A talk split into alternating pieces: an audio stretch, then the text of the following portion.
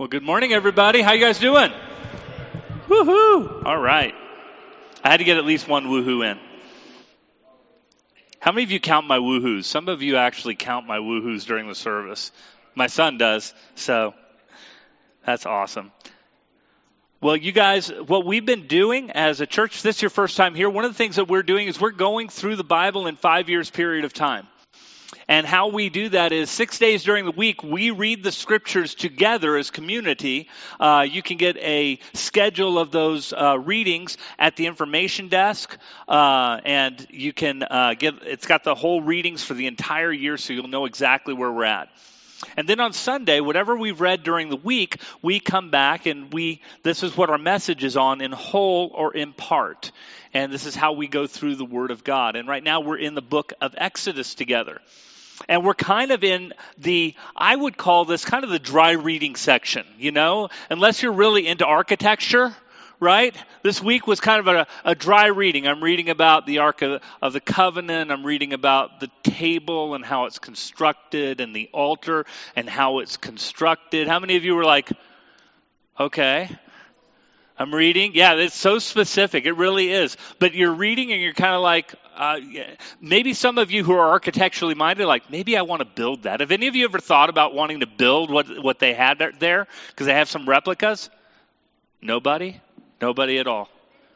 Well, yeah, one person. There we go. So, but for a lot of us, this is kind of like dry reading. It's like the instruction manual. Like you get a new cabinet from Walmart and it's like, oh, this is what I have to read, right? That's kind of what we read this past week. So what we have actually that, that tries to help with all of our devotion times, but we have a YouTube channel that we break down and do a little devotional off of our readings to help pull one thing out of it, which can be very helpful in drier sections of Scripture where maybe the point of what we're reading is not as evident.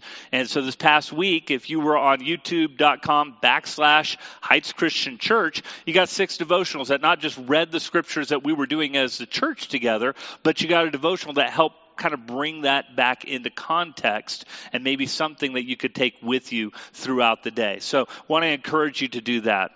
So, this past week we read Exodus 25 through 30. How many of you read your chapters this week? Raise your hand. Woohoo! Nice. All right. And what we're having is this idea of preparing. This is preparation. All of these are instructions. They literally are instructions. They haven't been built yet, but they're going to be built. Okay? And so the title of the sermon is called Preparing to Worship God in Community. Because that's what's happening. They're preparing to worship God in community. Up until this point, as they've come out of Egypt, all worship has been kind of personal in nature, and now God is prescribing a corporate type of worship. When I was in college, back in the late 90s, right before the turn of the millennial. I don't even have to say turn of the century, it's the turn of the millennium. Anyway, so I just, I kind of like that. That's kind of cool. Makes me seem older than what I really am. Um, when, when I got there, we were in a in a Christian college at the time, and one of the things that we loved about being in the Christian college was the fact that we were worshiping in the gymnasium. I know it sounds weird, but there's a kind of an idealistic type of, of thought as it pertains to worship when you're young and on fire for Jesus, right? I just want to be about Jesus. I want to worship God wherever that I can worship God. And you know what? The fact that we were worshiping in a gymnasium, we had our choir concerts in a gymnasium, seemed like it personified that you can worship God anywhere. And so the last year, my senior year in college, at this Christian college, as I'm getting my degree for youth ministry, right? Um, they had been on a campaign to raise $7 million for a center that would be for their music, that would be for the chapel times, that would be for the gatherings, that would be for the recitals, because they had a very large music ministry and still do to this day at this college. And I can tell you my idealistic self and my friends' idealistic selves were all like, oh, why are they raising all that money for something so vain as a worship center or a place that's there? And if you have been around other people who have those same complaints, right? We could be in our culture today, and guess what? We hear some of those same complaints. Why do you have such ornate worship centers? You know, aren't you supposed to be a church? Aren't you supposed to be giving things to the poor and to those in the community? And, and how can we be a witness for God when we have all these grandiose buildings together And you're spending all your money on those things, and you could be doing so much more good with them. You guys ever heard anything similar to that by the culture around us? Have you ever struggled with that yourself to a certain extent? I'll admit I did. I'm at Toccoa Falls like, we don't need no stinking building. Seven million dollars for this building? I, that, that seems like such a waste of money. Why would we want to do something like that? And the truth of the matter is, there's some validity to that and some not validity to that. We're going to be kind of struggling with that together in this sermon. Because one of the things we have to come to terms with is that when we're talking about the tabernacle and later the temple, these are things that are prescribed and allowed by God as an act of worship. Uh, to give you guys an understanding of what the word prescribed means for some of you that may not understand that, what we have in the scripture are two different types of things. You have prescription and description, right? Prescription means that this is something that God commands concerning his people in following in obedience. Description means that the Word of God is describing an accurate account of something that maybe He didn't necessarily approve of. Because we see a lot of things in the Scripture that God doesn't necessarily approve of, but we recorded it, and it's recorded accurately so that we can see what has happened. It doesn't mean that He prescribes it, right? We read about Judas's hanging of himself. Well, did God prescribe that to happen? Or are we simply describing what happened? We're describing what happened. But when we come to worship, and more specifically places of worship, we find something a little bit different. And I think it's important for us to wrestle with this a little bit and have the right heart so that we know how to give answer to the world that's around us. Because there's kind of a double standard when it comes to all things of faith versus those things that are secular minded. Think about it this way. While I'm sure it does happen to a small certain extent, most of us don't necessarily mind the ornate buildings to the to the parks that we go visit. We go to Disney World and we want to see the ornate designs and the rides that are there because that looks so cool and there's something that's really neat. And we don't really give a whole lot of thought of how many millions of dollars are spent on each one of those buildings that are there. As a matter of fact, we spend the money to go to some place like that so that we can have the experience of that place. Or if we've ever been to, for example, the Empire State Building. Anybody here been to the Empire State Building? Anybody ever go to the top of it? Why? No, no, no. You, you understand? This isn't a condemnation, okay? Why? Because it's an event. It's like, oh, this is an amazing piece of architecture. We get to go up 103 stories to be at the top of something. Oh my goodness, what uh, an incredible thing, right? Or the Sears Tower. I still call it the Sears Tower. It's not the Willis Tower. I don't even know who Willis is, okay?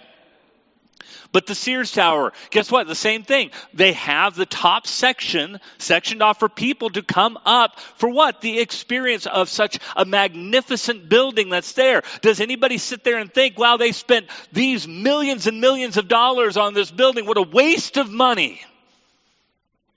We don't do that, do we? Isn't that interesting? But when it comes to our churches, that's exactly what we think about. And don't get me wrong, I'm not trying to say that there's ever a time where we have gone in excess. But why do we have a different mindset when it concerns things of this world as opposed to the things of God? Oh, because we're supposed to be better stewards of them. Well, this passage of Scripture is going to kind of attack our sensibilities to a certain extent because we have a prescribed manner of worship that is very ornate, that's given by God. And we have to come to terms with that, that God prescribed it. He's not describing it. Everything that we read this past week had to do with the description of things that people were supposed to make exactly as God had commanded for the worship of God in community. So let's take a look at the synopsis of it, which happens at the beginning of this section of Scripture. Exodus chapter 25, verses 1 through 9. And it says this The Lord said to Moses, Tell the Israelites to bring me an offering. You are to receive the offering for me from each man whose heart prompts him to give. These are the offerings you're to receive from them gold, silver, and bronze, blue, purple, and scarlet yarn, and fine linen, goat hair, ram skins dyed red, and hides of sea cows, acacia wood, olive oil for the light, spices for the anointing oil, and for fragrant incense, and onyx stones and other gems to be mounted on the ephod and breastpiece then have them make a sanctuary for me, and I will dwell among them. Make this tabernacle and all its furnishings exactly like the pattern I will show you. And the first thing God says to the people of Israel who have just come out of what? Slavery, right? They're out of Egypt. They have been slaves. They have been imprisoned. They have been oppressed. They get out. They come to the mountain of God. And the first thing that he tells them to do after he gives the Ten Commandments and after he gives the moral law and how they're supposed to begin to live as community together, he says, Build me a place. And here's what you're supposed to use it for. Use the acacia wood, use gold, use silver, use bronze, use these fine linens, grab the stones that are there that are precious of value for the ephod and the breastpiece that's to be on the high priest to represent worship of God. To a people who just came out. Now, where would they have gotten that? They would have gotten this from the plunder that they got from the Egyptians. Remember, God made uh, the Egyptians favorable to the to the Israelites as they were leaving, and so they plundered the Egyptians with all of these things as they were leaving. That please take it so that God doesn't attack us anymore. And so that's exactly what happened. And now it's from this plunder that the Israelites finally have something. God is saying, "Now give of a free will offering." to me this material that I need for this place. And it wasn't the cheap stuff. You'll notice there's no plastic. Right? Everything here is ornate. Everything here is supposed to be designed by a skilled craftsman. Everything here is to represent this. And the amazing thing about all of this is after all of this, verse 8 says, Then have them make a sanctuary for me, and I will dwell among them. Far from it being against God's will for people to come together in the place of God, in an ornate place on top of that, God not only prescribes it, He says, when you do it according to the way that I've told you to, I will dwell with you. That's pretty important, don't you think? If you've ever struggled, and, and all of us have, right? I did. If you've ever struggled with people talking about building projects for a church and why would we do something like that? Couldn't, couldn't we just go back to what the early church did. They were meeting in houses together, and wouldn't that be the way to go? And I have nothing against house churches, by the way. House churches are awesome. But do you know why the original disciples were meeting in houses? Because they were being persecuted for their faith in Jesus Christ. It wasn't an open session that they could just come out and, and say, hey, I'm a believer in Jesus. They were being persecuted by the Jews. They were being persecuted by others. There would be 10 persecutions. Great persecutions during the Roman Empire until Christianity was made the official religion of the Roman Empire. Christians were meeting in houses because to meet in the open was to invite persecution. If you were to go any place around the world right now where brothers and sisters in Christ are having to meet in secret and you were to ask them, would you like to meet out in the open? I'm pretty sure most of them will say yes. They know God is with them where they are. But the glory of being able to worship God out in the open in community so that other people can see and be attracted to this God whom they're serving is a desire that every single person in a persecuted country wants. So I'm not against the house churches. And I'm not against going back to what we're talking about in, in the scriptures, but we have to understand why they existed in the scriptures to be accurate. The meeting together, as we've talked about, is still something that we're commanded to do. And a house church works great for about 20 people. But once you get over 20 people and you have 100 people, it's kind of hard to fit them in your house. Unless you got a bigger property, right? And at some point, it becomes too big and too cumbersome to meet there. And so the idea that you meet together in a corporate place of worship where you have a building for the purpose of equipping the saints for their works of service, which is what we're called to do as leaders, makes sense. What makes the difference? Where, where should our sensibilities lie when it comes to us meeting together? Knowing that God has prescribed an ornate feature with the tabernacle and an even more ornate, ornate feature when we talk about Solomon's temple. And God says, Your son, when he talks to David, will build this for me.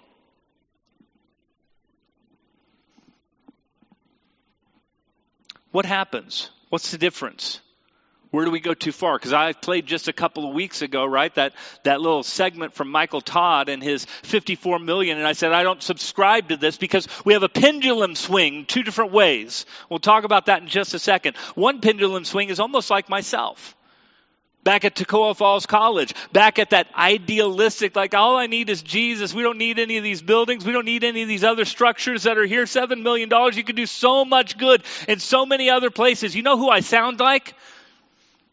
I sound like Judas on the, on the week that Jesus was betrayed and that he died.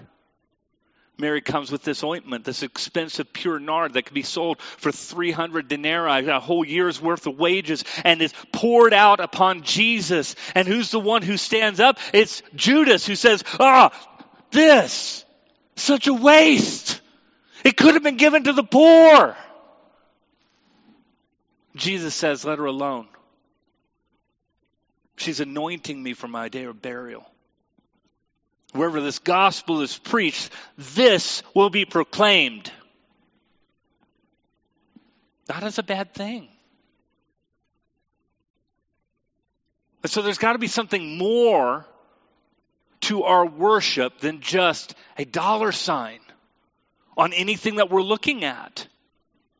Because Jesus accepted that worship, called it good. Whereas Judas was the one who was saying, Oh, give that to the poor. Doesn't that sound like our age, right? Couldn't we just do so much more with that money?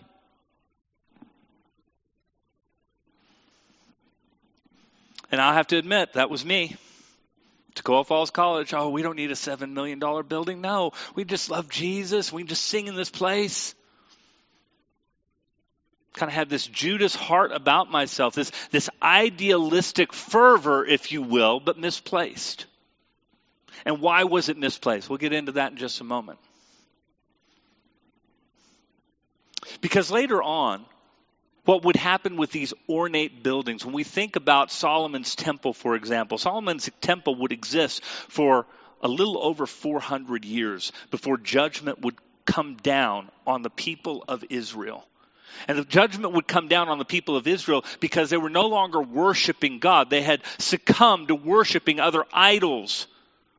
and their worship was just going through the motions. And they thought, because we have this temple, somehow God is among us. And so the prophet Ezekiel, while he's in Babylon, is given this vision of God. And we'll read about a couple of sections of it real quick. And this happens before the destruction of Jerusalem. It's very important to note. But Ezekiel is already in exile. There were three different exiles. Ezekiel's in the middle exile. The final exile is at the destruction of Jerusalem. And in Ezekiel chapter 10 and chapter 11, he's given a vision. Verses 18 and 19, it says this Then the glory of the Lord departed from over the threshold of the temple and stopped above the cherubim. And while I watched, the cherubim spread their wings and rose from the ground. As they went, the wheels went with them. They stopped at the entrance of the east gate of the Lord's house, and the glory of the Lord, uh, the glory of the God of Israel was above them. As we continue on in chapter 11, toward the end of the chapter, it says, Then the cherubim with the wheels beside them spread their wings, and the glory of God of Israel was above them. The glory of the Lord went up from within the city and stopped above the mountain east of it. The Spirit lifted me up and brought me to the exiles in Babylonian in the vision given by the Spirit of God. Then the vision that I had seen went up from me, and I told the exiles everything the Lord had shown me that before the destruction of the temple and before the destruction of Jerusalem in the Babylonian exile, the glory of the Lord departs the temple.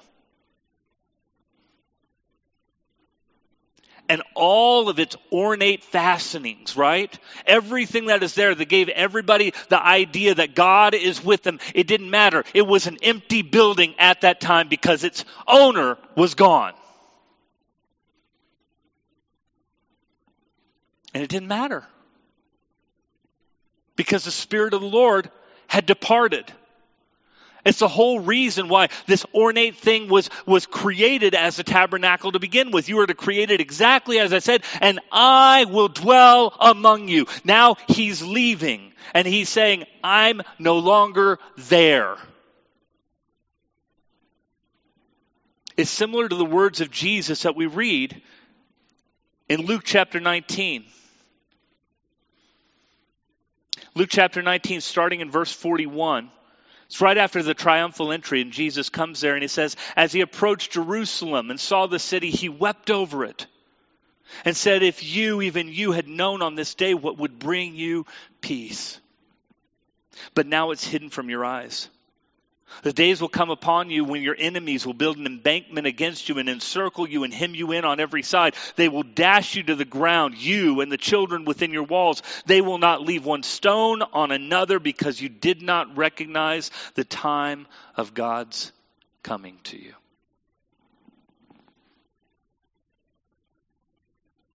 We see a proclamation of judgment that would be carried out by the Romans in 70 AD. Because with the destruction of Jerusalem came the destruction of the temple that was there at that time. It had been rebuilt after the people had come back from exile.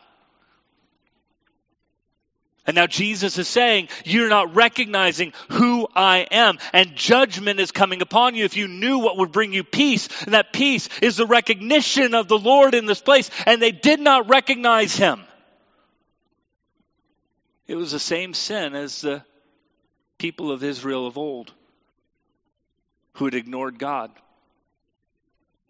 And the building didn't matter anymore.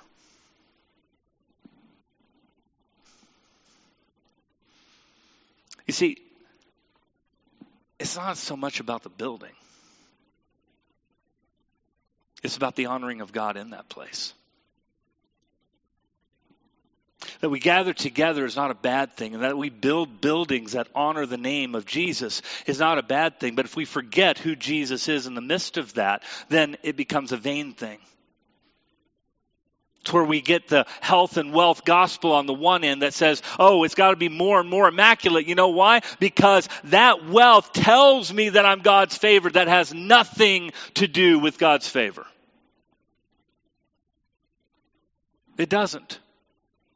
Because if we take that to its logical conclusion, then those in poor countries who do not have much are not favored of God.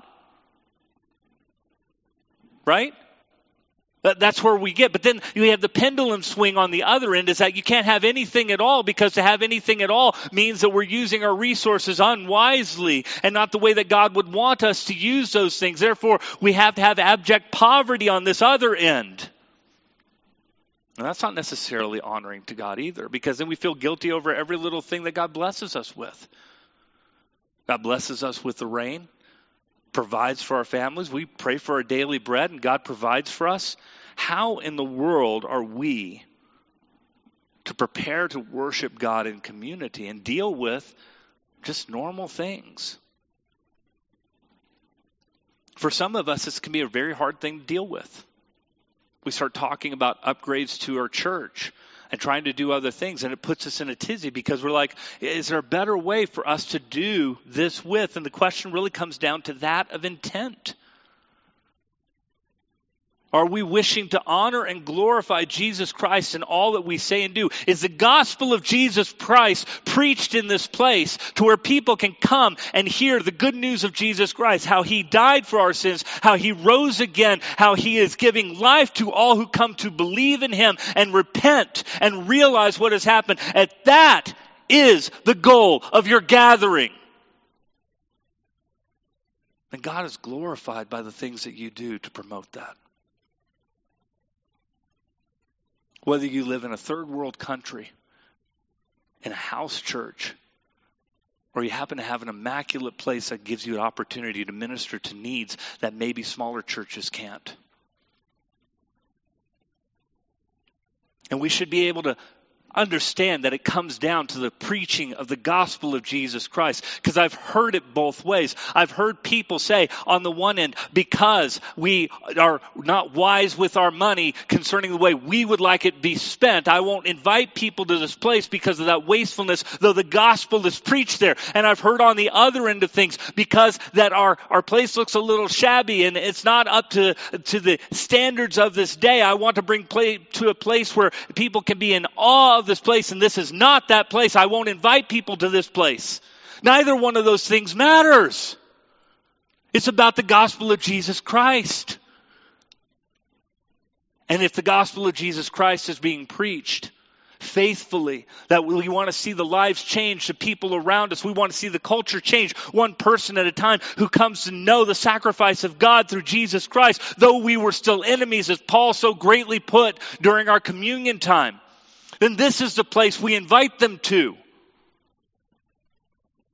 No matter what it looks like. Got like a half ring of lights that are out up there right now. Some of you didn't notice. Some of you are going, oh, why'd you point that out? Because it's not about the place. That's why I pointed it out. It's not about the place. It's about the gospel of Jesus Christ and lives being changed and transformed by the grace of God through Jesus Christ who died on the cross. That the Spirit of God is active in this place. And where the Spirit of God is, there's freedom. And isn't that what we're called to proclaim to people captivated by sin? Man, See, I go different places to feel a little bit of freedom. I, am pretty sure you guys do too. Feel a little pre- oppressed by the world. One of the things that I do, and I did this on Friday, is me and Shannon went off and drove. We love the scenery of God. The, the heavens declare the glory of God. The creation screams of a creator, and we hadn't done that in a while. It'd been a while since we had taken a drive like that. It was fun. We ended up in Cuba. It was fun. We ate in Cuba. Cuba has good food. Cuba, New Mexico. I didn't. It had been hard to drive to the other Cuba, so. But you know what? We took the drive, not not to go out and spend money or do anything other than just. I needed a place to recharge and refresh. You know, some other places that I go to recharge and refresh. I remember going to churches. That Some, sometimes, how many of you have been to conferences before? You go to conferences, some of these large churches, and you walk in, and there's just kind of a, a sense for those that are proclaiming the gospel of Jesus Christ. There's a sense of, I don't know, awe and peace, right? Excitement sometimes. Because you're in a place where, guess what? I'm, I'm around other people who love Jesus, and there's something peaceful about that, something exciting about that, isn't it? Despite the fact that it might be a large church and a huge campus ministry that they have there.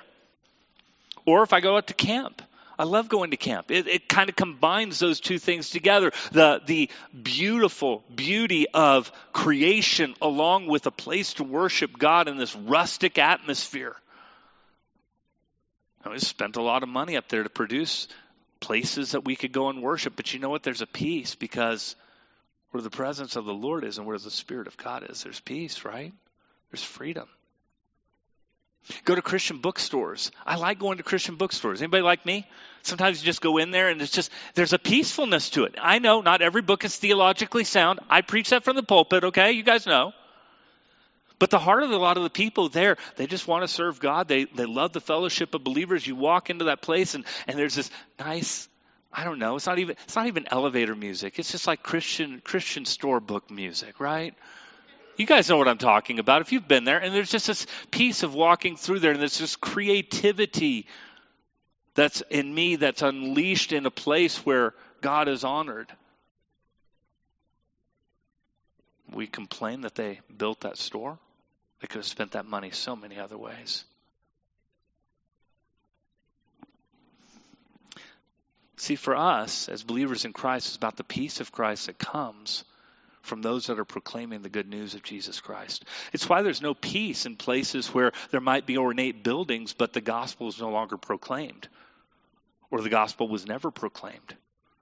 You can go into those places and feel the tension in your spirit right away it has nothing to do with how much money they spent on the building. It has everything to do with the gospel of Jesus Christ isn't proclaimed here.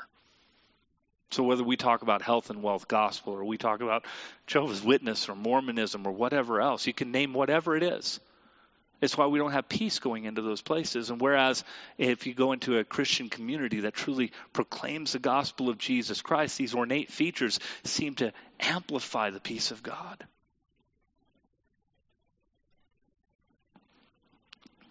Philippians chapter 4.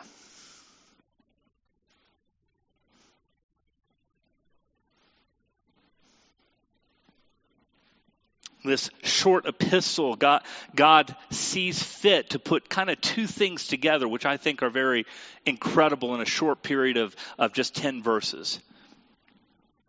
Starting in verse 4, Paul writes this Rejoice in the Lord always. I will say it again, rejoice. Let your gentleness be evident to all. The Lord is near. Do not be anxious about anything, but in everything, by prayer and petition with thanksgiving, present your requests to God. And the peace of God, which transcends all understanding, will guard your hearts and your minds in Christ Jesus.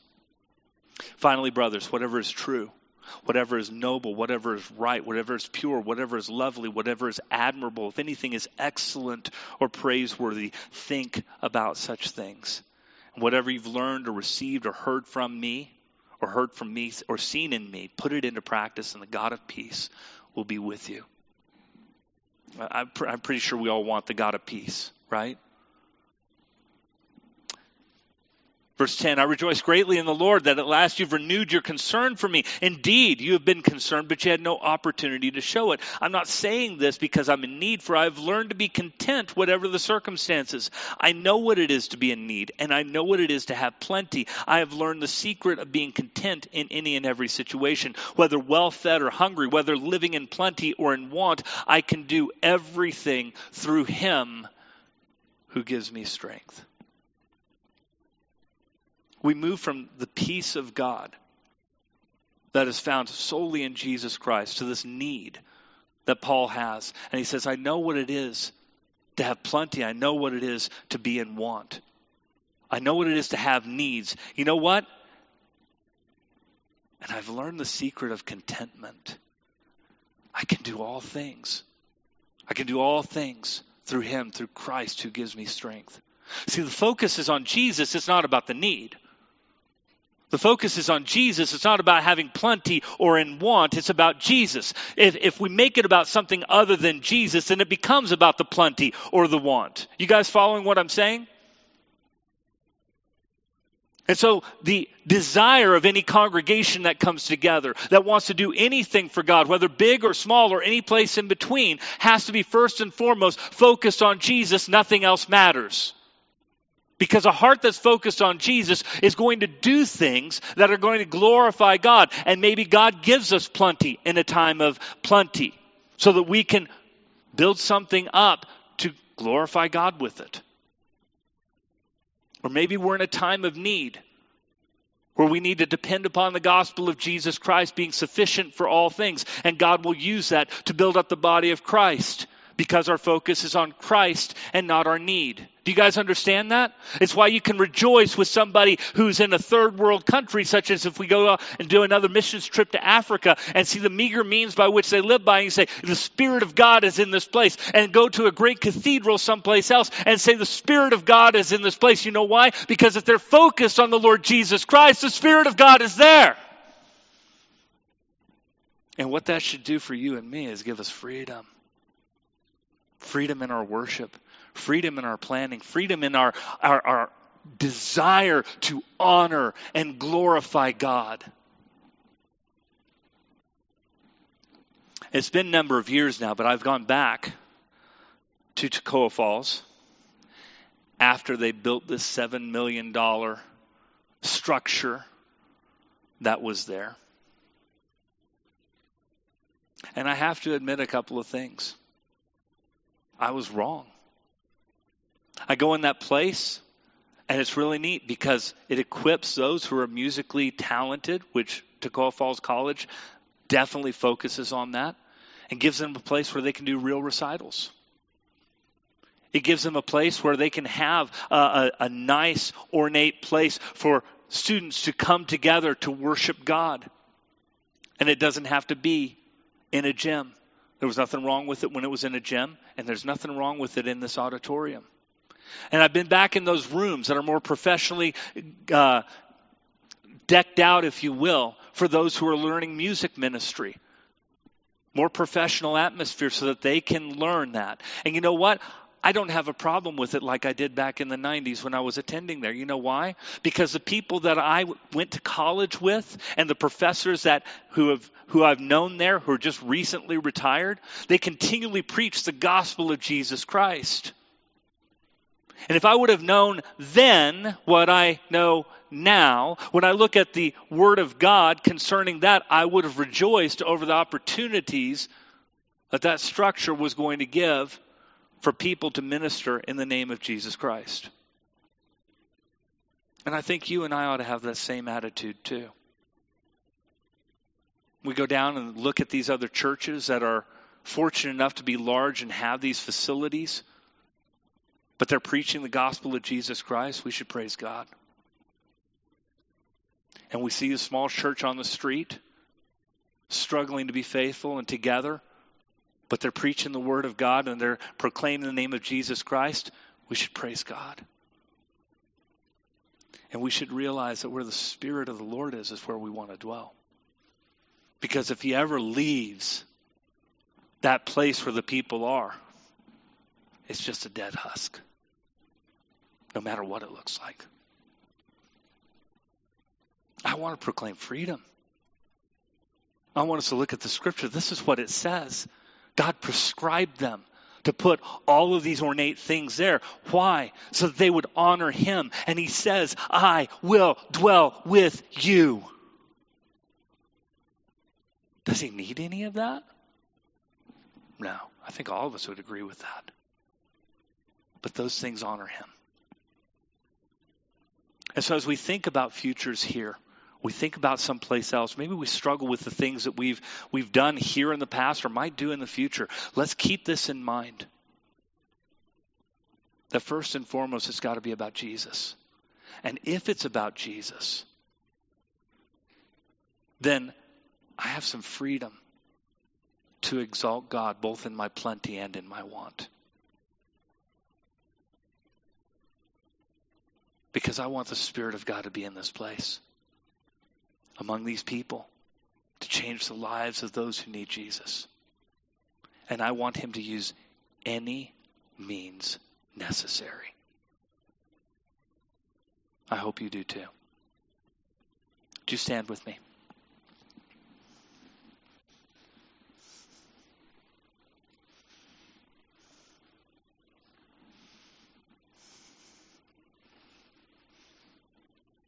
My prayer today for you as a believer in Christ is that this puts your mind at ease. That the most important thing we look for in any congregation that we go to, ours or somebody else's, is that they're proclaiming the gospel of Jesus Christ. And if they are, we rejoice. We rejoice with their success. We rejoice with the abundance that they have. We rejoice with their meagerness. We pray for them and realize that we want, whether it's a humble circumstance or an ornate one, we want the Spirit of God to be in that place because the gospel of Jesus Christ is being preached. And our prayer is that that's what this church will always be.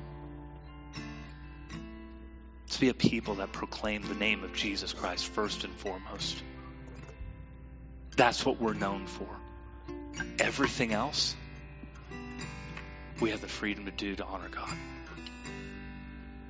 God, thank you so much for this time that we have together this day. And God, I just pray to Heavenly Father for all of us. We live in a in an age where critical spirit wishes to turn down every good thing that you might create for the good of your people and for the glory of your Son, Jesus Christ. God, help us to resist the spirit of this age that wishes to critique those who have too much, don't give enough, or seemingly have too little. That it's not about any of those things. That it's about the glorification of your Son, Jesus Christ, and the proclamation of the gospel. That your Spirit might dwell with your people, and that lives might be changed because you draw them to Jesus Christ. I pray right now for our congregation that we would always be a people seeking first and foremost to exalt the name of Jesus Christ, to preach the gospel without apology and without compromise, O oh Lord. That because if that is our heart's desire, that the things that we do, that we have freedom to do in, that we might do it for the glory of God and Jesus Christ, our Lord and Savior, and to do it in the freedom that you have given us in Christ and in joy. God, I pray that for us as a congregation. I pray that for us as families. I pray for that as for us as individuals, oh God begins with your Spirit being in us because of Christ. May that be the first and only message we wish to proclaim. In Jesus' name, amen.